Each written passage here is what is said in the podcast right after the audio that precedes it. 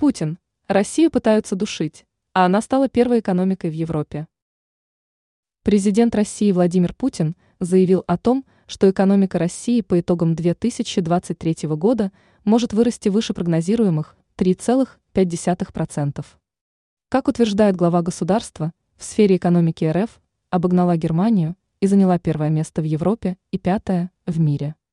Путин отметил, что касается роста ВВП, то, оценивая падение, мы предрекали ему соотношение в 2,1% в 2022 году. На деле оно составило 1,2%, о чем рассказывает официальный веб-сайт Кремля. Соответственно, как поясняет Владимир Владимирович, рост ВВП может быть больше. Мнение президента. Кроме того, глава государства подчеркнул, что по паритету покупательной способности Россия обогнала всю Европу.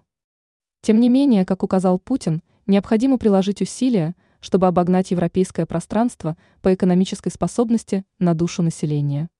Президент добавил, такой результат является удивительным для нас, учитывая, что нас давят и душат со всех сторон.